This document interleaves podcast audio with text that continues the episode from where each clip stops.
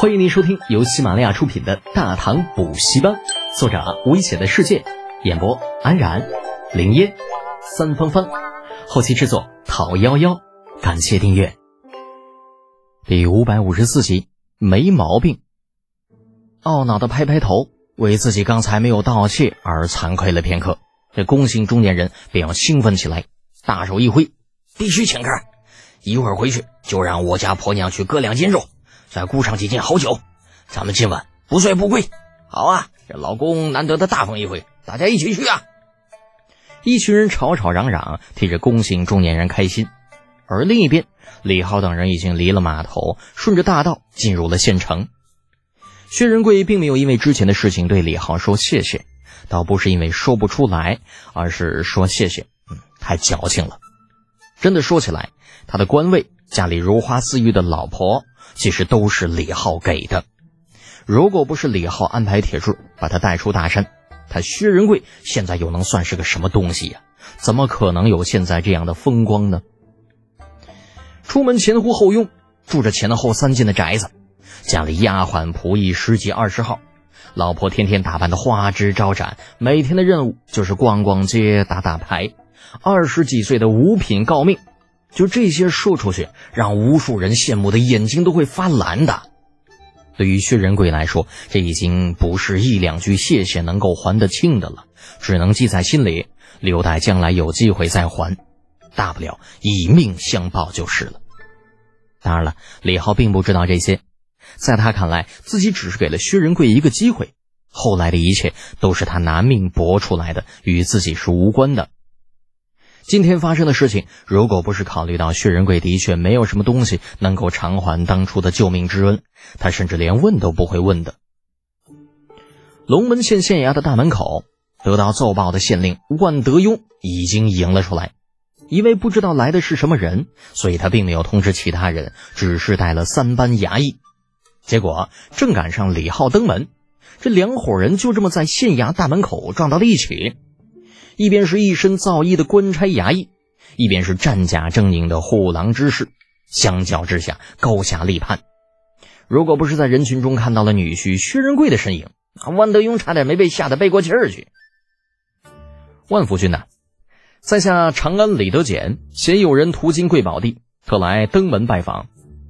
李浩严格遵守李二的交代，低调低调再低调。见了老万，也不等他开口。直接先行了一礼，可是万德庸又不是傻子，怎么可能不知道李德简是谁呀？这可是他家女婿的恩主啊！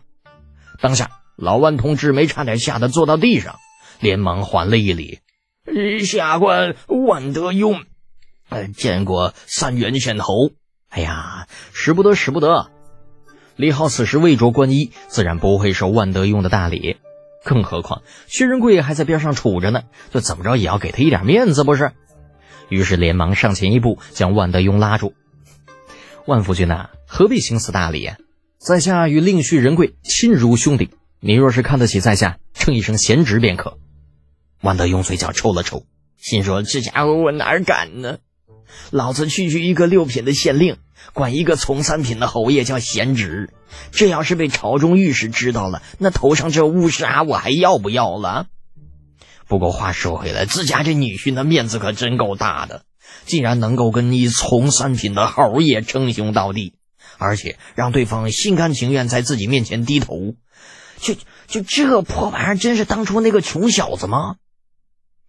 薛仁贵见自家老丈，那似乎是有些不知如何自处，从一边赶上，说道：“呃，丈人，这外面不是说话的地方，不如咱们进去说话吧。”万德庸得了提醒，瞬间醒悟，拍着脑袋：“呃，对对对，哎，你看我这记性，怎么能让客人在门口说话呀？呃快快快，侯爷里面请，里面请，请。”李浩这次倒是没有推辞，招呼一起，那当先进入了县衙，又在万德庸的带领之下，穿过正堂去后宅落座。双方分宾主落座之后，李浩又介绍了程茵茵给万德庸认识。在得知李浩身边那小姑娘竟然是卢国公程咬金的独女之后，老万不禁暗自庆幸，就还好自己刚才没有乱说话，否则怕是要把人给得罪狠喽。要知道，他之前可是一直把程茵茵当成李浩的侍女来着。又是一阵寒暄过后，李浩再度开口：“万叔啊，小侄今日方到，对龙门县有些不熟，不知能否介绍些牙行的人给小侄认识一下？小侄想要给茵茵买两个使唤丫头，这次出来的急，竟是把丫鬟给忘在了家中，当真是失策的紧呐！本以为如此简单的事情，万德庸应该立刻点头答应，啊，结果没有想到的是，这万德庸竟是有些犹豫。”捏着胡子，这个那个一大堆，那就是不往正事上说。什么情况啊？这是？李浩一头雾水，看向薛仁贵：“你家老丈人没毛病吧？老子只是要买两个侍女，又不是买他家闺女，至于这么为难吗？”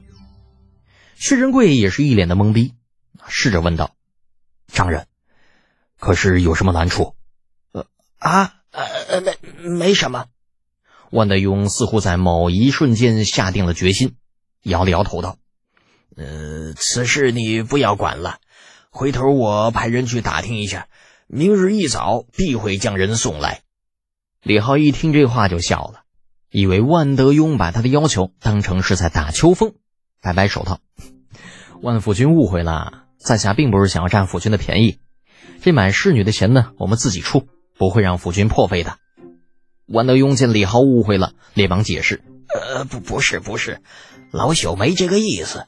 别说区区两个粗使的丫头，呃，本就没几个钱，便是真划上百把石棺的侯爷如此照顾人鬼，老朽若是向侯爷伸手要钱，岂非是不通人情啊？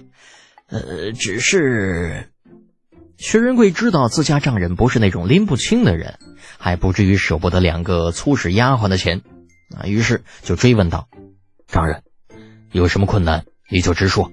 小婿虽然不才，力所能及之处，却也不会袖手旁观。”万德庸见他如此说，为难的左右看了看，最终悠悠长叹了一声：“哎呀，呃，既然如此，那那我就索性说了吧。”接下来，万德庸当着李浩、程茵茵的面，将最近十来天发生的事情通通说了一遍。听完之后，李浩还没怎么样呢，程茵茵已经是捏紧了粉拳，义愤填膺，大喊：“岂有此理！草菅人命，罔顾大唐律法！”那道这万德庸说了些什么呢？原来啊，事情的起因还要从之前的旱灾说起。当时关中大旱，哎，龙门的百姓生活难以为继了，很多人在活不下去的情况下，只能选择卖儿卖女。后来，继旱灾之后，又是一场水患。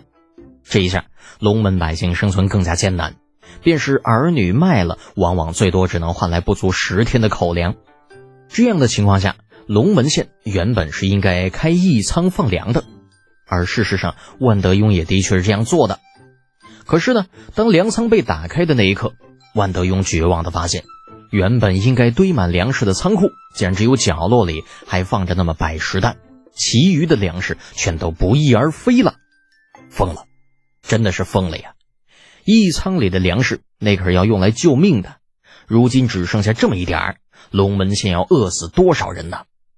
愤怒的万德庸当时就想要斩了仓曹以正国法，可是呢，那仓曹却是有恃无恐的对他说：“不斩他还好，若是斩了他，龙门县就等着饿殍遍野了。”万德庸不知道那仓曹说的到底是不是真的，但是他也不敢去赌。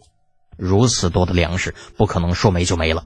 此事的背后必然是有大势力在运作，只是不知道那股势力到底是谁。于是呢，这万德庸最终并没有杀仓曹，只是把他关了起来，同时封锁消息，并将手里为数不多的粮食用来赈灾。本集播讲完毕。安然，感谢您的支持。